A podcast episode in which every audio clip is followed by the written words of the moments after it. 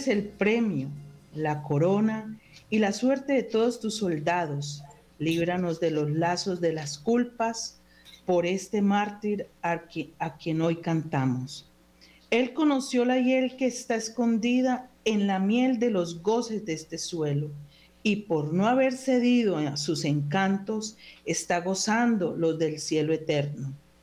Él afrontó con ánimo seguro lo que sufrió con varonil coraje consiguió los celestiales dones al derramar por ti su noble sangre. Oh piadosísimo Señor de todo, te suplicamos con humilde ruego que en el día del triunfo de este mártir perdone los pecados de tus siervos. Gloria eterna al divino Jesucristo, que nació de una Virgen impecable, y gloria eterna al Santo Paráclito, y gloria eterna al Sempiterno Padre. Amén. Muy buenas noches para todos, toditos, todos nuestros oyentes de Radio María, todos los que nos siguen en las diferentes plataformas, por todos los que han estado conectados y vienen conectados desde el Santo Rosario, a los que están apenas entrando a nuestra programación, que llegan de sus trabajos ya a, a, sus hogares, a atender a sus hijos, a tu familia, a todo lo que hay en su, en su casa. Les damos las bienvenidas a todos, toditos, todas y les agradecemos por su sintonía. Eh, saludo también a mis compañeras de mesa de trabajo, eh, a Liliana López, a Jafisa Díaz y a María Fernanda. Muy buenas noches y bienvenidas. Hola Francita, muy buenas noches, queridos oyentes, buenas noches. Eh, pues muy contenta de estar otro jueves también dedicado pues a todas las enseñanzas y lo que el Señor quiere de nosotros. Bienvenidos todos, eh, allá de producción, a William, a Jafisa, a María Fernanda y a ti Francita, como siempre. Gracias Lili.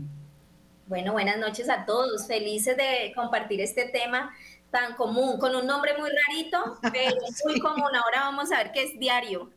Sí, sí, sí, eso es lo que estaba hablando con la doctora Liliana ahorita. Bienvenida, María Fernanda.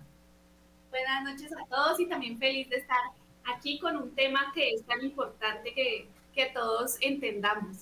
Sí, señorita. Eh, por ahí le veo una trenza súper larguísima.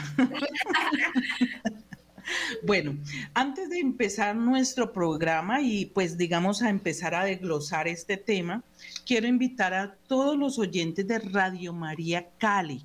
Radio María Cali, atentos, atentos, atentos, por favor. Eh, Radio María Cali nos está invitando a adquirir el bono de solidaridad el bono de solidaridad, el tesoro escondido. Tiene un valor de 50 mil pesos y podemos consignar en la cuenta de ahorro de Bancolombia, número 650 0000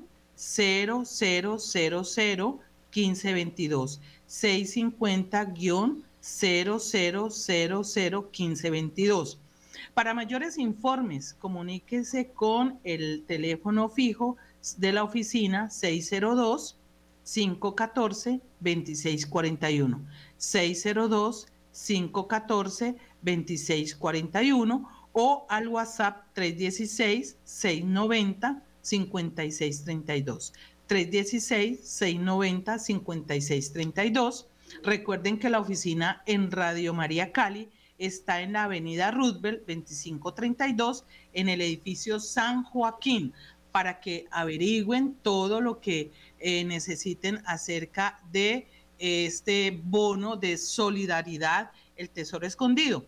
Y también tenemos otra invitación, queridos oyentes de Radio María, especialmente Radio María Cali, para eh, dentro de un mes, para que nos vamos preparando. El sábado 16 de septiembre nos invita mm, Radio María a tomar chocolate con Mamita María en Cali en el Club de Ejecutivos en la Avenida Cuarta Norte, 23DN 65, ese barrio San Vicente, ese barrio que queda cerca a la terminal eh, por la Avenida Estación. Esa, esa chocolatada va a ser de 3 de la tarde a 7 de la noche.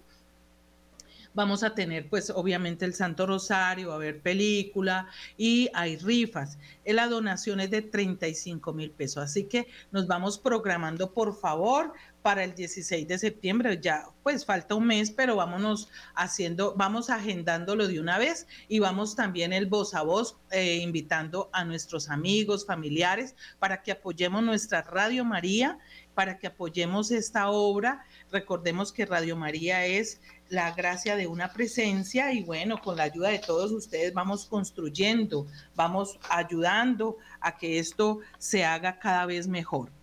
Ahora sí, queridos oyentes, vamos a entrar en este tema. Como dijo la doctora Liliana, es un poquito raro, eh, pero lo vamos a traducir a nuestro lenguaje. Listo, vamos a tomarlo del anglicismo, eh, que es un término prestado del inglés para incorporarlo a nuestra lengua. Vamos a hablar del gassuaring. Yo no, yo no, yo no sé inglés, eh, pero bueno, espero que los que sepan no, no, no lo hayan escuchado tan mal.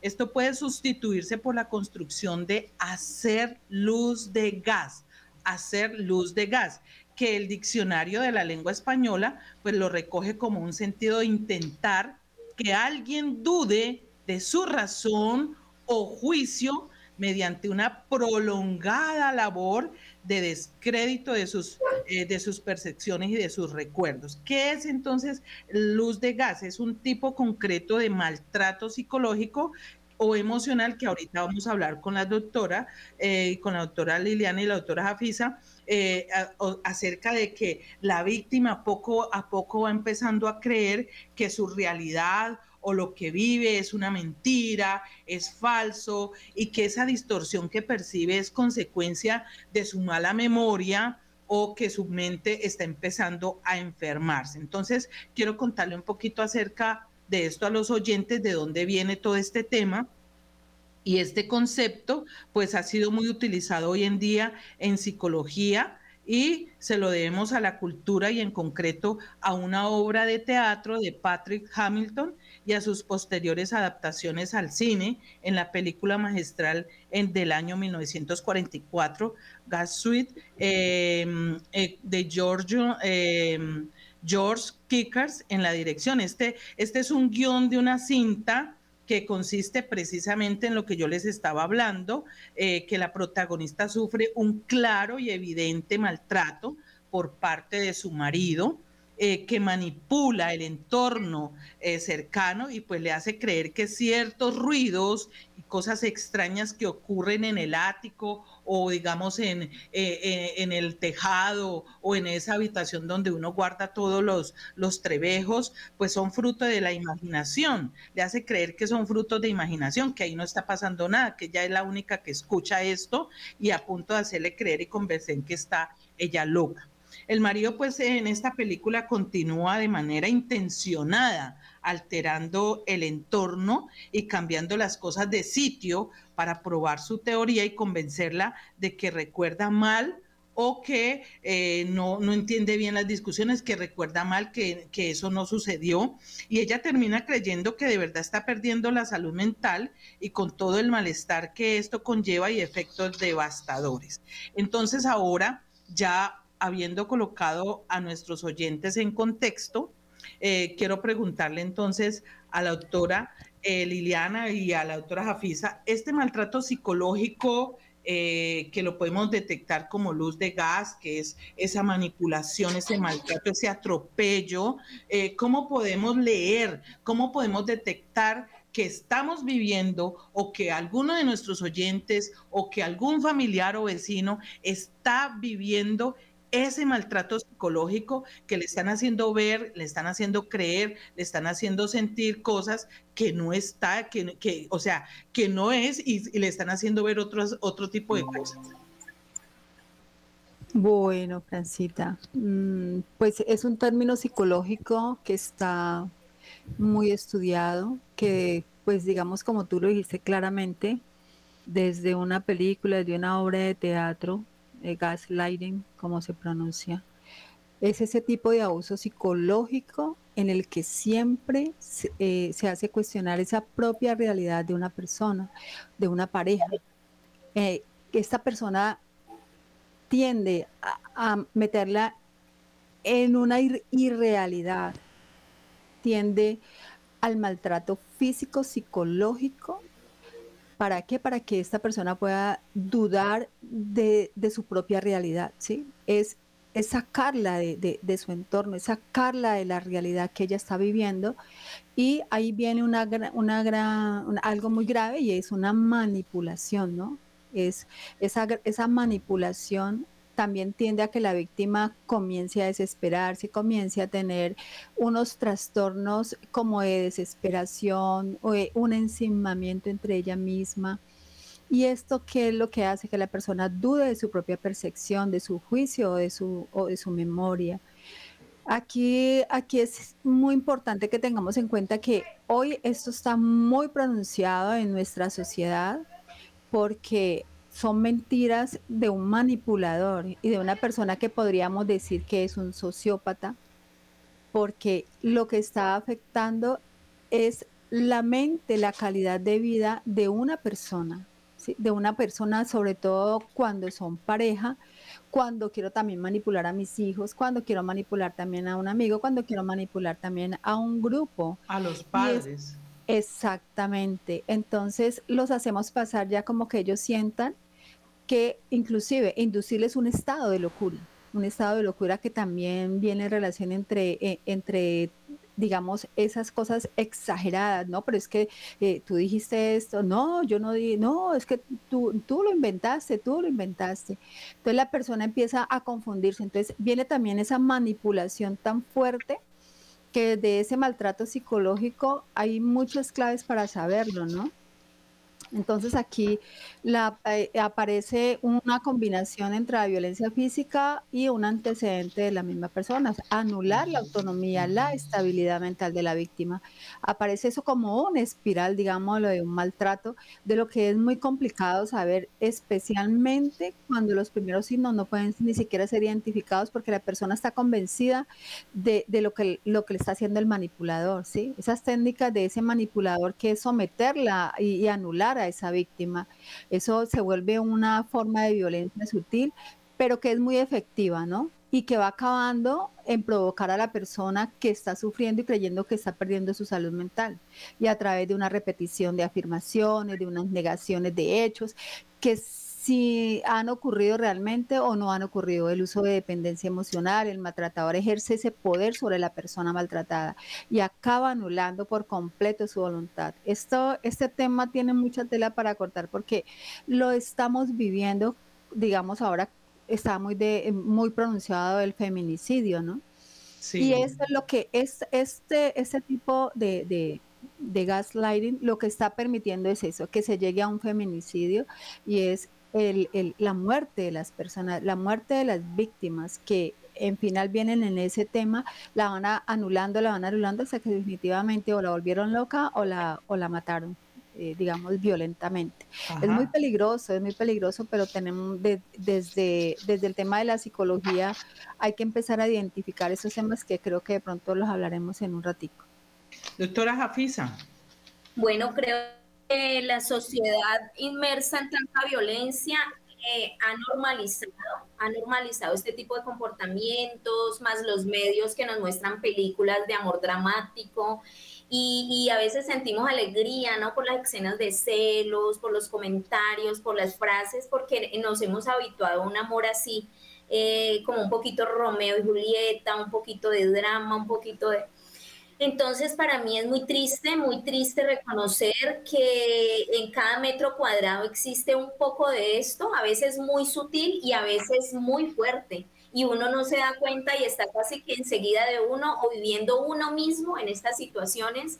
Entonces, para mí eh, sido como un descubrir en estos últimos años, porque en otro tiempo eh, se hablaba de resistir en la relación, de aguantar, de y ahora que hemos comenzado a estudiar desde terapia todos estos comportamientos y darnos cuenta que hay amores tóxicos o amores que no merecen ser vividos, no merecen, por más que tú lo sientas amores eh, no merecen ser vividos, hay amores sanos. Y comenzar a construir a nivel de a nivel de autoestima, a nivel de construcción personal y con la ayuda de Dios y para los terapeutas, porque es sacar toda la connotación que dejan las novelas, las películas, eh, bueno, todas estas ideas, imaginaciones. Entonces, para mí, eh, esa luz de gas eh, saber que es el mismo esposo, pero como decía Liliana, y, quiero que quede claro, puede empezar esa luz de gas de un papá, una mamá con el hijo, puede hacer esa luz de gas unos hermanos, puede hacer esa luz de gas un jefe.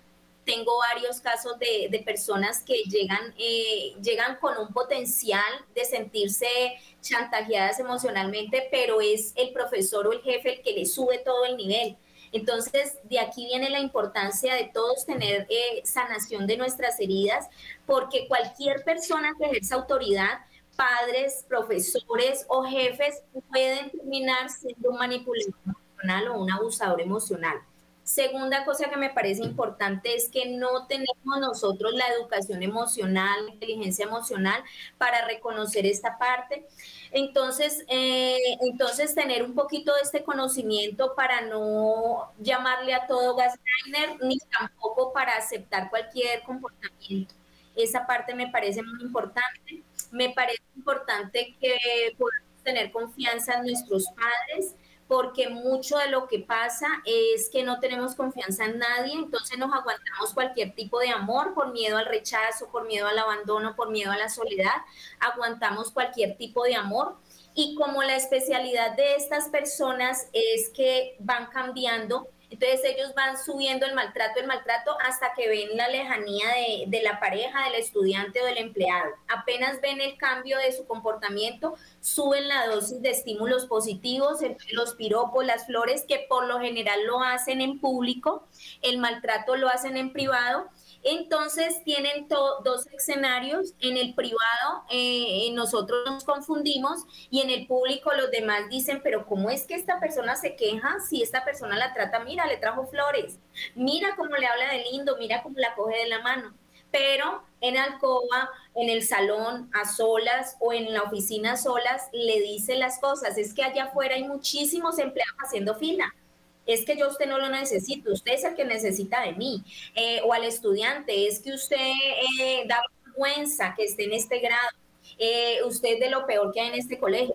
Y se lo dice en privado, pero cuando está a la luz pública, esa pareja, ese jefe o ese papá o ese amigo te dice todas las cosas lindas para poder tener el control, para confundirte. Esto me parece que es vital saberlo, porque una persona inocente queriendo ser amada dice, ah, yo me estaba confundiendo. No, esta persona no es tan mala, esta persona sí me quiere. Está ahora un poco confundida. Entonces nos, nos cambian tanto estos matices del amor y el desamor que terminamos aguantando y así podemos pasar muchos meses, muchos años y después crear esa dependencia emocional, ese apego inseguro, ese apego ambivalente que te vas y no te vas.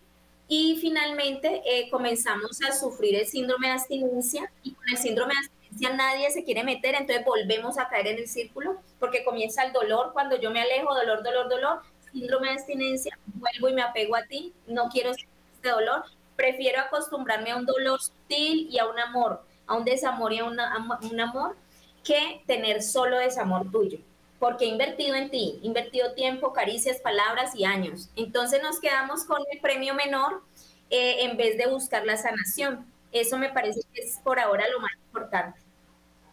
María Fernanda, ¿nos quiere aportar alguna eh, algo, algo ahí en, en el tema? Pues eh, me parece muy importante lo que decía mi mamá respecto a que la sociedad ha normalizado mucho la toxicidad en la pareja y uno ve las novelas, muchas canciones que y como también muchas personas le dicen, ay, mi tóxico, ay, mi tóxica, sabiendo que estamos normalizando conductas que pueden ocasionar lo que decía también Liliana, feminicidios, también la muerte de muchos hombres. Entonces, parece como muy importante conocer los diferentes tipos de abusos que se pueden dar en las diferentes relaciones, no solo de pareja, y también si conocemos a alguien que esté pasando por este tipo de situaciones, acompañar a las personas en ese proceso, porque se vuelven esas personas adictos, eh, no conscientes, sino que inconscientemente se vuelven adictos de ese, de ese amor y después de ese maltrato y después otra vez esa reconquista.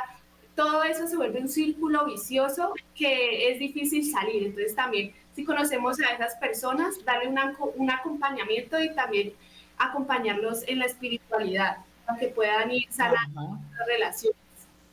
Lo primero que, que hay que mirar eh, que la persona empiece a aceptar que tiene este problema, porque a veces podemos ayudar, tratar de ayudar, de tratar de sacarlos de este, de este entorno, pero mientras la persona no acepte que hay eh, esta situación y hace negación, Liliana, le he escuchado ese, ese término que dijo ahorita Jafisa de síndrome de qué? Síndrome, ¿me lo recuerdas por favor?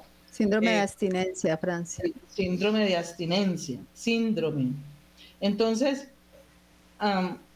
cuando nosotros empezamos a, tener ese problema de que yo prefiero eh, mejor eh, malo conocido que bueno por conocer, eh, prefiero a este que, yo ya sé cómo es, a de verdad a salir del problema. El problema aquí es, queridos oyentes, es que nosotros tengamos la claridad de que hay un problema, de que yo debo aceptar que hay un problema, porque pueden pasar 30, 40 años ¿Cuántas abuelas, abuelas y mujeres que han vivido 20, 30 años con un maltratador de este tipo, pero pues como tienen problema de, aceptación y, y, lo, y lo tocó ahorita Jafisa y es que yo lo lo he conocido en varias personas y es que exactamente la persona maltratadora eh, delante de los demás es un amor, es un amor, se pone una máscara de ángel no, pues esto es lo, la panacea de persona. Yo esto es ya, mejor dicho, sacado del seno de Abraham.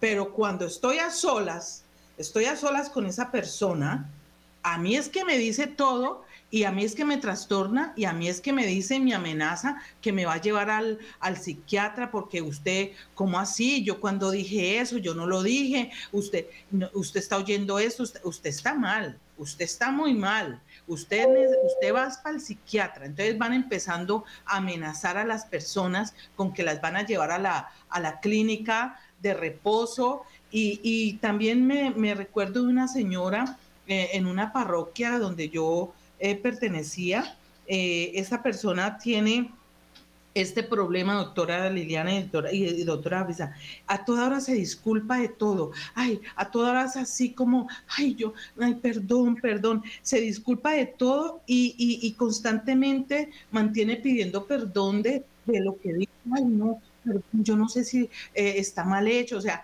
ya hasta, hasta bajan la voz porque ya entran como en ese pánico de que lo que están diciendo no se sabe si lo que están diciendo lo están diciendo bien, lo están diciendo mal, por eso que ya les está gestando en, el intelecto, ya está tan estropeado el intelecto que ya ve, empieza a sentir que, que, lo que, no, no, ya ni hablan porque no saben si lo que van a hablar está mal dicho o eh, eh, lo que van a decir eh, va a ofender al otro. Entonces, em, mejor dicho, esto es un problema bastante delicado y, a toda hora vive excusándose, excusándose y excusándose. Entonces, bueno, la verdad es que cómo, cómo nosotros podemos, si, si, se está viviendo esta situación, cómo poder hacerle entender, hacerle creer, hacerle ver a esta persona que eh, está viviendo esta situación. ¿Cómo se puede trabajar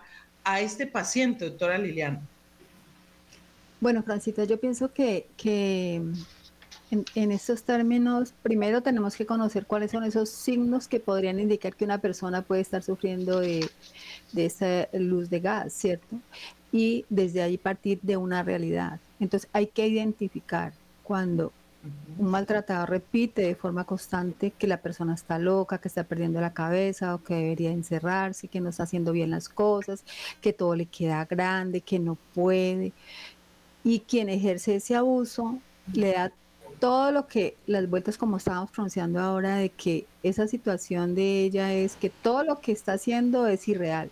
O sea, la, la, la centra de una forma que le permite a ella estar sometida a esta persona. O sea, digámoslo en términos muy coloquiales, a esa manipulación y a ese poder de manejar la vida de esta persona aparece siempre, este, este manipulador aparece siempre siendo el, el, víctima, la víctima. y entonces eh, ya la persona, la victimaria, entonces cree que es que ella la que el problema es de ella, entonces ya ya pues agacha la cabeza, ya digámoslo como hablándolo en términos en que ya no ya se somete la persona a esta otra, a, a este manipulador. Desde la víctima también hay una sensación de irrealidad, ¿no? Despersonalización, lo que tú hablabas ahorita de la señora que ahora está pidiendo perdón. Bueno, entonces eso es un signo de alerta es un signo de alerta, ¿qué está pasando? Muchas veces las personas pueden estar en, eh, eh, en esta situación y no se dan cuenta, no se dan cuenta sencillamente, ¿por qué? Porque están creyéndole a este manipulador.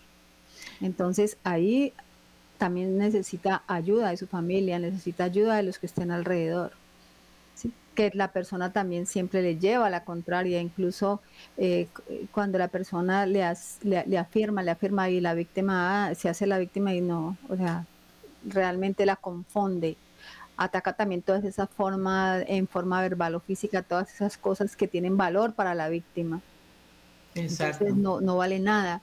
Mantiene, la mantiene como de forma desvergonzada. De hecho, cualquier cosa que vaya a hacer eh, va a contradecir y va contra, contra esos principios. Entonces la va a sentir, la va a hacer sentir avergonzada, la va a hacer sentir menos, la va a hacer sentir que, que ella está haciendo daño, que ella es la, ella es la mala. Entonces, primero que todo, debemos, debemos identificar es, todos estos puntos para poder entender. Ahora bien, una persona que traiga esto viene, venga al consultorio, a, a, una terapia psicológica, a pedir ayuda, pues ya dio un primer paso, ¿cierto? Ya dio un primer paso, así vaya equivocada así vaya pensando que su víctima le dijo que es que tiene que ir al psicólogo y tiene porque ya se está volviendo loca, pero cuando llega el psicólogo, el psicólogo debe de, de eh, inclusive hasta un psiquiatra, porque muchas veces este tipo de personas ya el psicólogo debe hacer una remisión, porque esto también puede llegar a, a que la víctima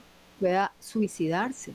Sí, claro. cuando peligro. esto ya, ya llega también eso. Entonces, aquí ya también hay que mirar, el psicólogo mirará, o sea, no es solamente el trato y hacerles entrar, si mire usted haciendo así, hágalo así. No, ya hay que determinar desde un diagnóstico el tema de ya tengo que hacer una remisión al psiquiatra porque ya le encuentro ideas suicidas a esta persona. ¿Por qué? Porque se siente manipulada, se siente culpable, porque eh, el victimario está haciendo eso con ello, está haciendo eso con esta persona como víctima. Entonces, desde ese punto de vista, yo he tenido que remitir a dos personas a psiquiatría, porque ya desde la psicología hago la terapia, pero ya sí necesita ya psiquiatría. ¿Por qué? Porque ya vienen unas ideas suicidas. Entonces hay que tener muy en cuenta eso, hay que tener como profesionales en cuenta cuando nosotros remitimos a psicología, cuando remitimos a psiquiatría, porque tenemos una ética y un código de ética y a nosotros también nos pedirán cuentas la ley y allá arriba también si hicimos un buen tratamiento, si no lo hicimos porque se suicidó esta persona. O sea, eso trae una cantidad de implicaciones, eso no es tan fácil. Y este es un tema muy, eh, muy complicado porque de hecho es muy camuflado lo que ustedes estaban hablando ahorita. La persona eh, el, la, la, persona eh, que, que, está, que, que, está haciendo este tipo de cosas con su víctima, pues aparece como un encantador, como lo hace todo sociópata o psicópata, es el, el encantador, es la persona buena, es la persona que, que entra y llega y todo el mundo ve y wow, qué persona tan querida, todo, pero por detrás está haciendo todas las cosas porque él camufla, esas son las máscaras de, de, de una personalidad. Entonces hay que tener muy en cuenta esa parte. Eh, esto de, de, lo que acaba de nombrar doctora Liliana de ser sociópata, eso es una cosa también muy delicada.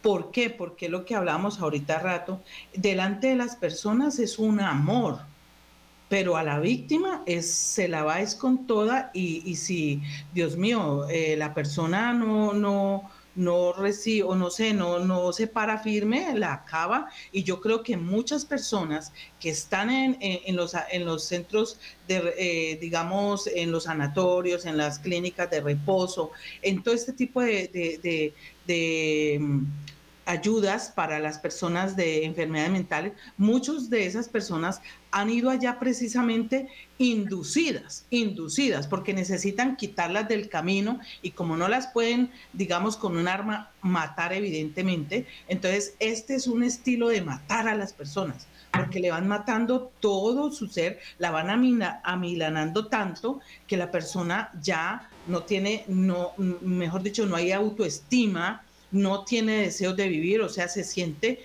que no sirve para nada, que, que para qué vivir, para qué vivir si, si a todo el mundo le hace daño. Entonces, mire lo delicado que es. Eh, hoy nada más escuchaba un, caso de una persona casada con un hombre muy rico aquí en, en el valle y, y esta persona también eh, la manipulaba, la manipulaba y, con, y junto con la suegra le daban medicamento, medicamento psiquiátrico y la estaban enloqueciendo poco a poco. De, no sé cómo la señora logró pararse eh, firme y decir, no más medicamento porque yo no estoy loca, pero eso pues le generó algunos problemas.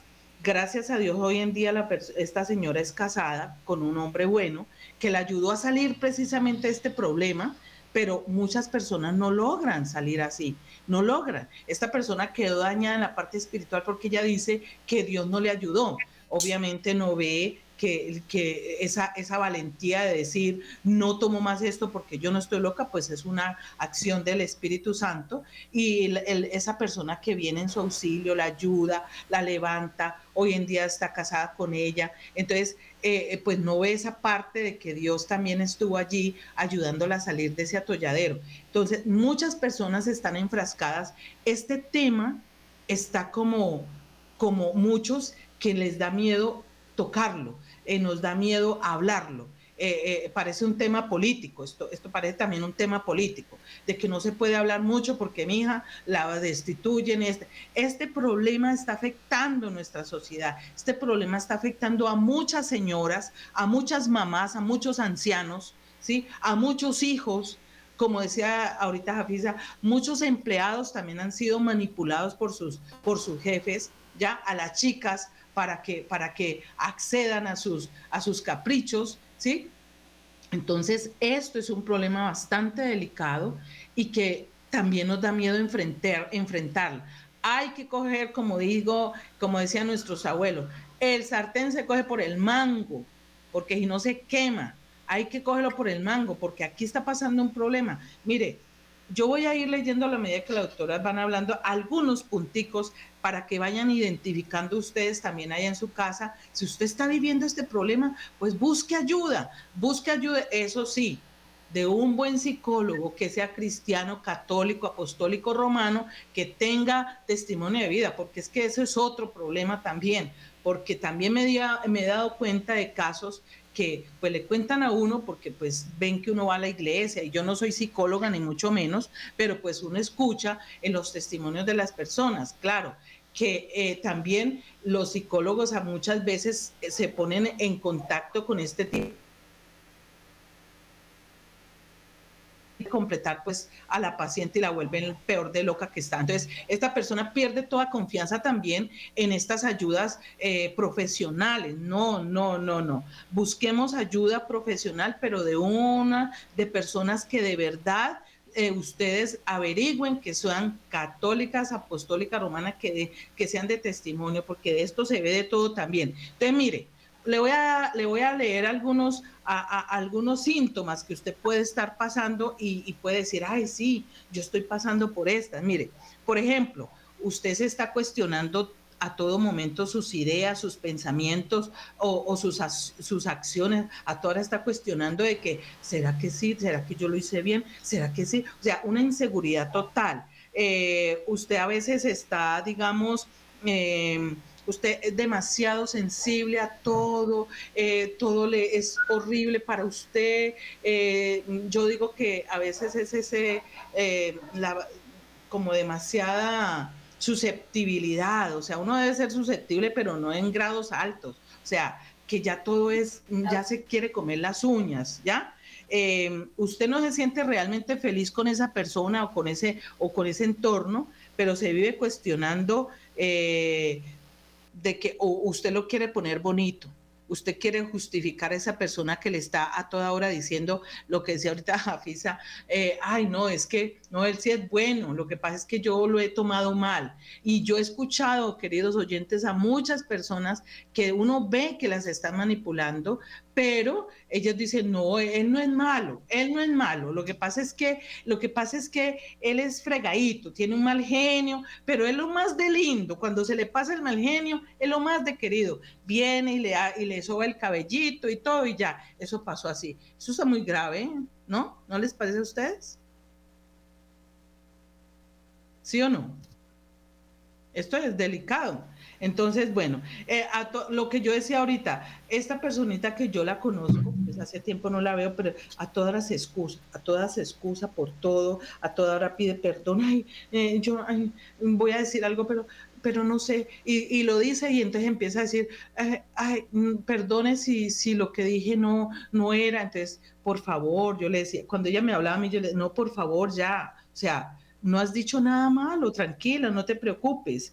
Eh, y hay otro, hay otro síntoma que es mentir y ocultar informaciones de manera habitual para no dar explicaciones a los familiares. O sea, sabe que el marido o la esposa es así, pero prefiere ocultar eso para no que no le hagan preguntas y para que no vayan a, a darse en cuenta que está siendo maltratada esta persona, doctora Liliana. Sí, Francita, sí, así es. Em, las personas cuando son víctimas de este tipo de manipulación, efectivamente siempre van a justificar. O sea, ellas están sometidas.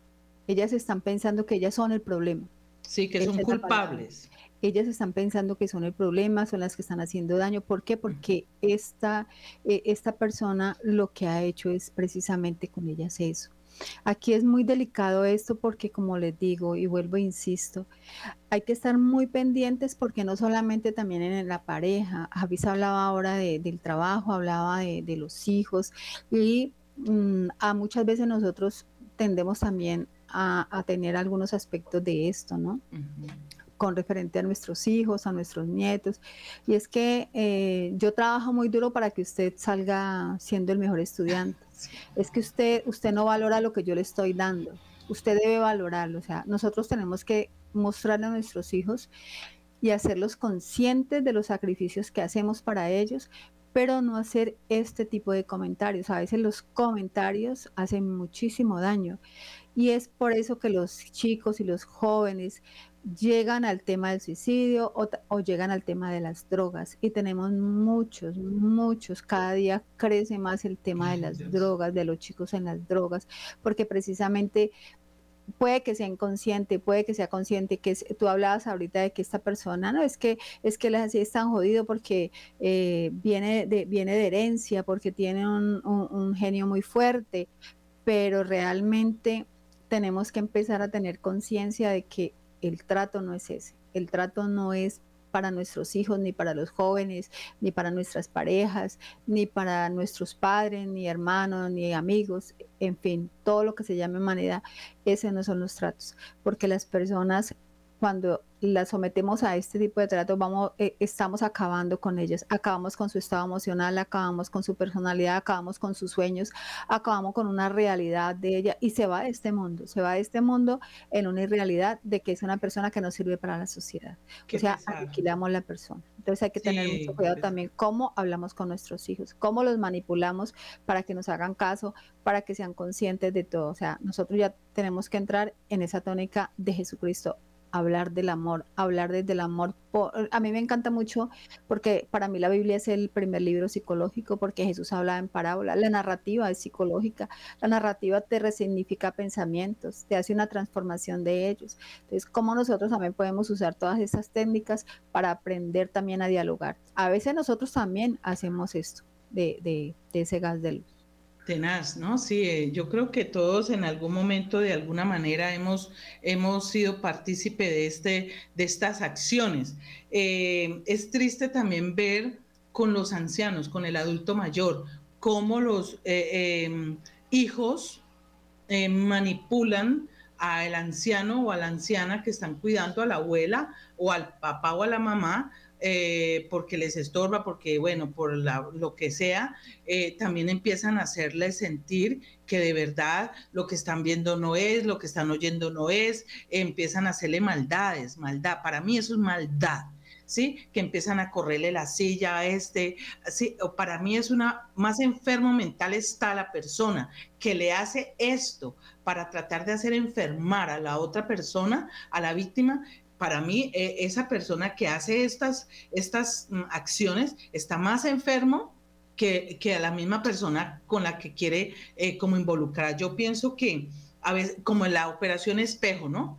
Lo que yo soy, quiero verlo en los demás y lo que yo soy, quiero que los demás vean en esa víctima que yo escogí. ¿Sí? En este caso la esposa o el esposo, o bueno, esa persona a la que yo, o sea, me, me, me identifico ahí, quiero hacerle ese daño, porque para mí, o sea, unos es por dinero, otros es porque quieren quitarla del camino, a los abuelos, a los papás porque ya nos estorban en la casa, ¿sí? Entonces los hijos empiezan también a hacer ese maltrato con los papás. Ah, es que usted no sirve para nada, es que usted se les olvidó que el papá y la mamá trabajaron y que si ya tienen 50, 60 años, hombre, ya trabajaron, están, pues entonces empiezan, es que usted no sirve, es que usted ya no quiere hacer nada, es que usted, pero se les olvidó que también están trabajando y que trabajaron arduamente para levantar un patrimonio, para levantarlos a ellos, pero como ya son doctores y ya son gente estudiada, pues ya entonces ya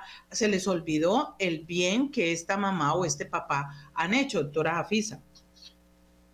Creo que estamos en una sociedad que en este momento está enferma de amor de todo tipo de amor, el amor físico, el amor emocional, el amor espiritual y esta enfermedad eh, del amor eh, que es la enfermedad del siglo XXI, pues se está dando con este gasliner en diferentes frecuencias, en diferentes intensidades en cada uno de nosotros, eh, pero me parece muy importante primero que todo que cada uno detectemos cuándo soy el victimario y cuándo soy la víctima, porque en cada relación que yo tengo con mi hijo, con mi ex, eh, con mi papá, con mi mamá, con el empleado, con el jefe, en, ese dinamismo hay momentos donde yo ejerzo la autoridad con autoritarismo, donde yo ejerzo eh, la mendicidad del amor y hago esos intercambios inconscientemente. Me parece importante primero que todo que reconozcamos eso. ¿Cuándo soy víctima? ¿Cuándo, de, cuando me vuelvo victimario? Porque siempre estamos moviendo, ¿no? Eh, por ejemplo, un niño que es víctima de maltrato en la casa puede ser el victimario en el colegio Ah, una persona que es eh, victimaria, eh, que es víctima en el trabajo, puede ser la victimaria en su casa. Entonces, eh, cambiamos porque tenemos que centrifugar y sacar afuera más vale toda la presión. Eso por un lado. Por otro lado, cuando yo inconscientemente soy víctima o victimario, por eso debo formarme, por eso los programas, por eso los libros.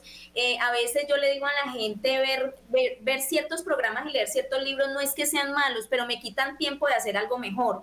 Entonces, por eso yo debo tener eh, muy claro mi prioridad eh, formarme de manera integral y estos programas ayudan mucho. Valoro mucho la gente que los escucha porque sé que es mucha la gente que escucha Radio María y programas como estos, donde uno se confronta, donde uno llora, donde uno se quiebra y dice, ay Dios mío, aquí fui víctima, Dios mío, ¿cómo logré soportar tanto? pero aquí comencé a ser victimario primero que todo. Segundo, si inconscientemente lo estoy haciendo, pues debo comenzar a trabajar conscientemente. Segundo, si conscientemente lo estoy haciendo, debo hablar del chantaje emocional y debo comenzar a pensar por qué estoy buscando un suministro afectivo, pues porque no me siento amado.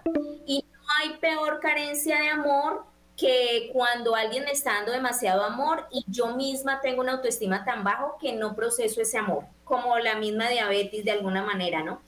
Que como azúcar, azúcar, azúcar, pero de alguna manera necesito insulina porque no proceso, porque proceso, porque todo se me altera. Lo mismo, el amor, me pueden dar lluvia de amor, pero si yo no proceso el amor, voy a hacer algo terrible y es que a veces me suministras afecto y me lleno, esta batería afectiva a veces se me llena cuando tú me abrazas, cuando me besas, cuando me regalas cosas, pero cuando estoy cansado hasta aquí de eso necesito tu drama entonces hago cosas para yo sentirme importante para ti porque no te creo que, soy importante para ti cuando me demuestras amor sano.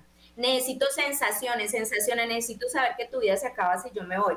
Entonces subo el nivel de drama, necesito suministro afectivo negativo de emociones eh, desagradables, entonces quiero verte llorar. Y, y, conozco un caso muy cercano donde su pareja le decía, me encanta cuando estás brava, me fascina verte brava y triste. No sé, me parece tan hermoso. Y, y era eso lo que llenaba a esa persona. Por ejemplo, cuando un, un, esposo puede decirle a su esposa, ¿no es cierto? Mira cómo tú no nos amas. Hijos, miren que ella no nos ama. Si ven cómo ella se va y se está yendo a trabajar, se está yendo a trabajar y él llama a sus hijos temprano, tarde, los llama y los despierta y les dice, si ven cómo ella nos ama, mire a la hora que llega, pero no dice de qué. No dice que mete todo el, toda la economía a ella no dice que ella está yendo a la iglesia no a perder el tiempo y a coquetear como él sí lo está haciendo, sino que ella está yendo a la iglesia a orar y a servir.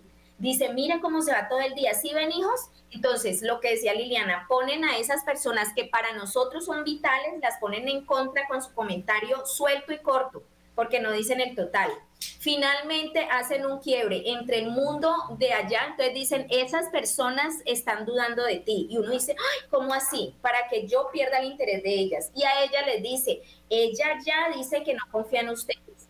Porque para el victimario es muy importante eh, tenernos aislados, aislado de los para poder debilitarnos. Confundidos y débiles, ellos hacen todo el resto dentro y van deplorando la vida psicológica, espiritual y puede llegar uno a caer en una depresión tan grande y a intento suicida o inclusive muchas mamás o muchos papás han intentado y planeado matar a sus propios hijos y matarse a ellos mismos porque ya no, no aguantan tanta confusión. Tenaz, tenaz, tenaz.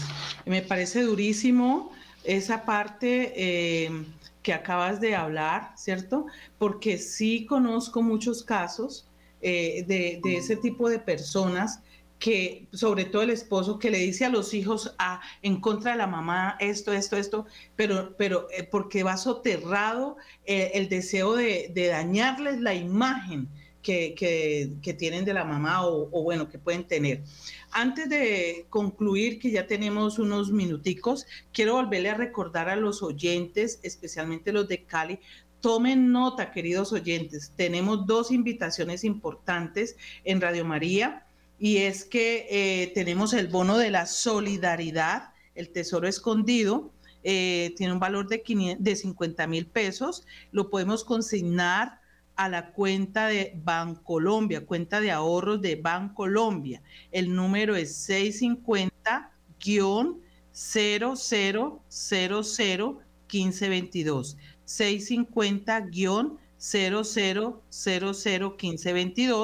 1522 650 0000 1522 o para mayores informes, comuníquese al 602-514-2641. 602-514-2641 o al WhatsApp 316-690-5632. 316-690-5632 o acérquese a la oficina de Radio María Cali que recordemos que está en la avenida Roosevelt, número 2532, el edificio San Joaquín, ese edificio blanco que hay ahí. Y la otra invitación que nos hace Radio María Cali es para el 16 de septiembre, para que vayan separando esa, esa fecha, queridos oyentes. Eh, nos invita a tomar chocolate con Mamita María acá en Cali. En el, en el Club de Ejecutivos en la Avenida Cuarta Norte, 23DN65, el barrio San Vicente, ese que queda cerca a la estación del terminal, eh, por ahí por la avenida Estación, va a ser de 3 a 7 de la noche, habrá rifa, el Santo Rosario, eh, la, película, rifa, el compartir, sobre todo es ese compartir entre hermanos eh, de esa comunidad de Radio María. Y aparte de eso ayudamos con nuestro aporte para esta obra evangelizadora. Y recordemos que mm, la donación es de 35 mil pesos para que vayan invitando a sus familiares, amigos, a que nos vamos a tomar el chocolate con Mamita María el 16 de septiembre. Listo, esas dos fechas tengamos, eh, eh, tengamos, perdón, esa fecha importante y lo del bono de la solidaridad, para que ayudemos a nuestra Radio María para que continúe su evangelización. Recuerde, el bono de, de solidaridad, el tesoro escondido.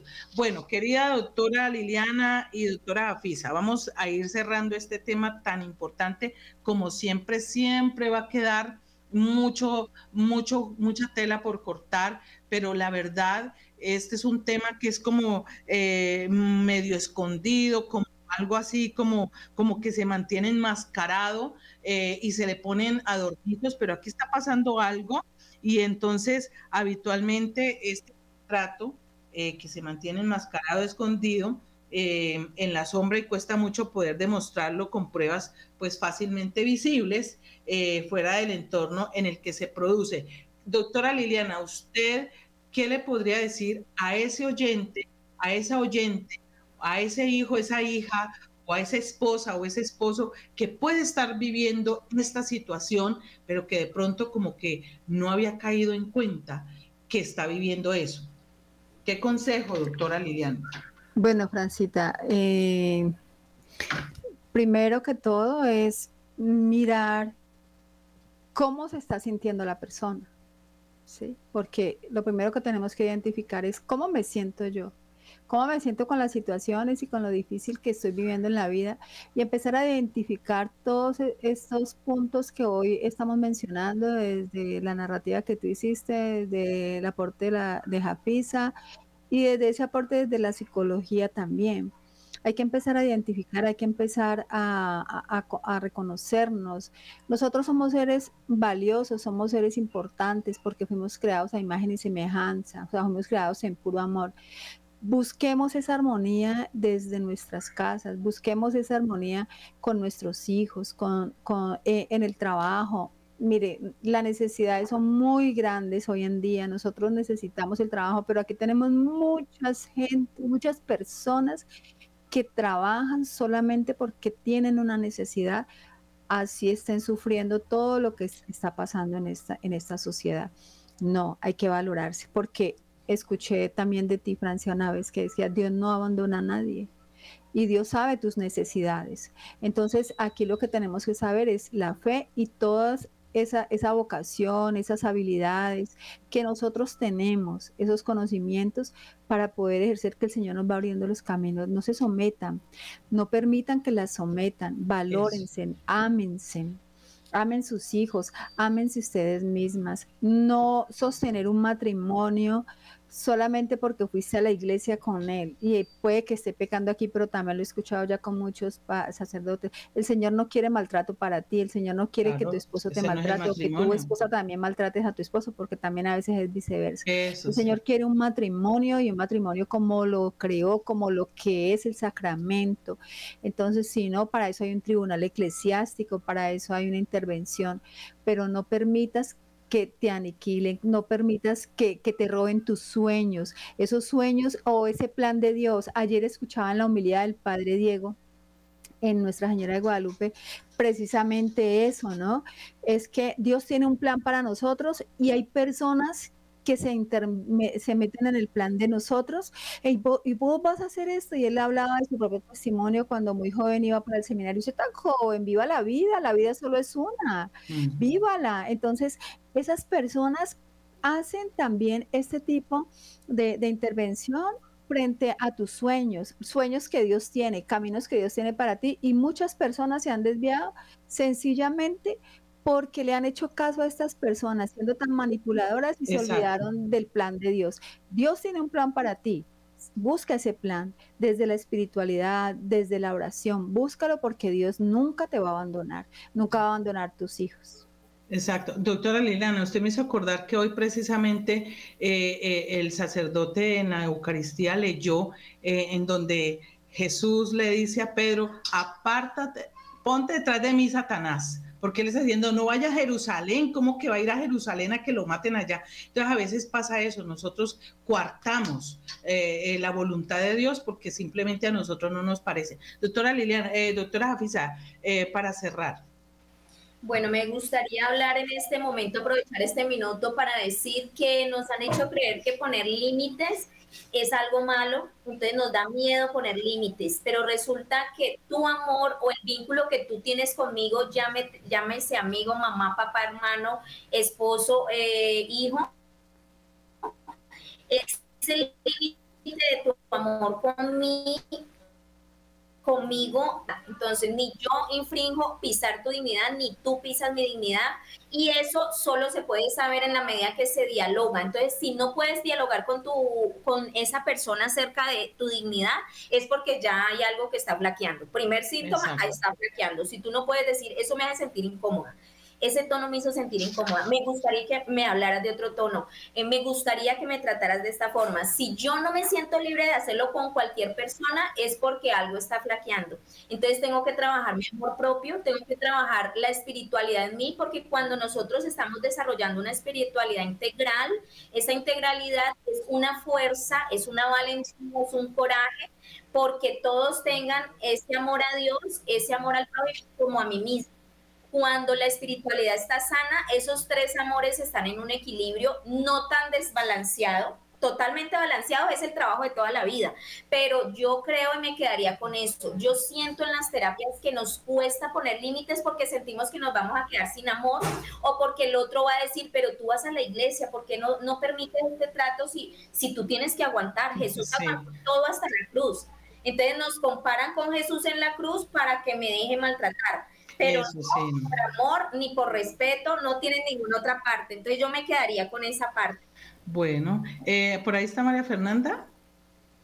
Listo. Eh, yo, mientras tanto, quiero decirle a los oyentes, eh, decir dos cositas que las doctoras dijeron muy importantes. Jafisa dijo, hay que identificar cuando yo soy victimaria y cuando me vuelvo víctima. Ojo, no vamos a cobrarle a nuestros hijos, a nuestros familiares lo que nos hacen los demás. O, o, viceversa. No voy a ir a cobrarle a los compañeros lo que en mi casa me hacen. Y lo que dijo Liliana ahorita, no permitamos que nos sometan así no es el matrimonio. La sumisión no es eso, que es otro tema que tocaríamos aquí, que es verdaderamente someterse en el matrimonio al esposo o a la esposa. Eso no, no va en que yo quiero hacer de, ti un limpión y te tienes que aguantar. Eso no es. No dejarnos someter. María Fernanda, un minutico, por favor, para despedirnos.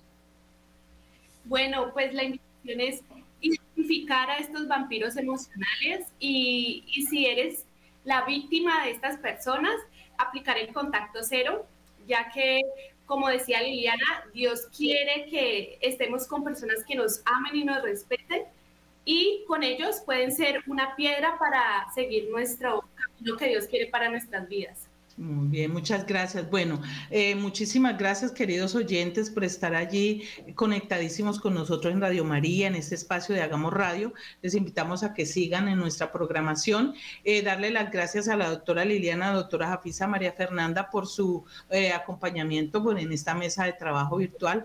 A William Becerra ya en producción, muchísimas gracias a todos. Recuerden, queridos oyentes, que no debemos permitir eh, dejarnos manipular o chantajear. Recuerda que les habló Francilena Gaitán Páez bajo la dirección del padre Germán Acosta. Chao, chao, que tengan una feliz y santa noche.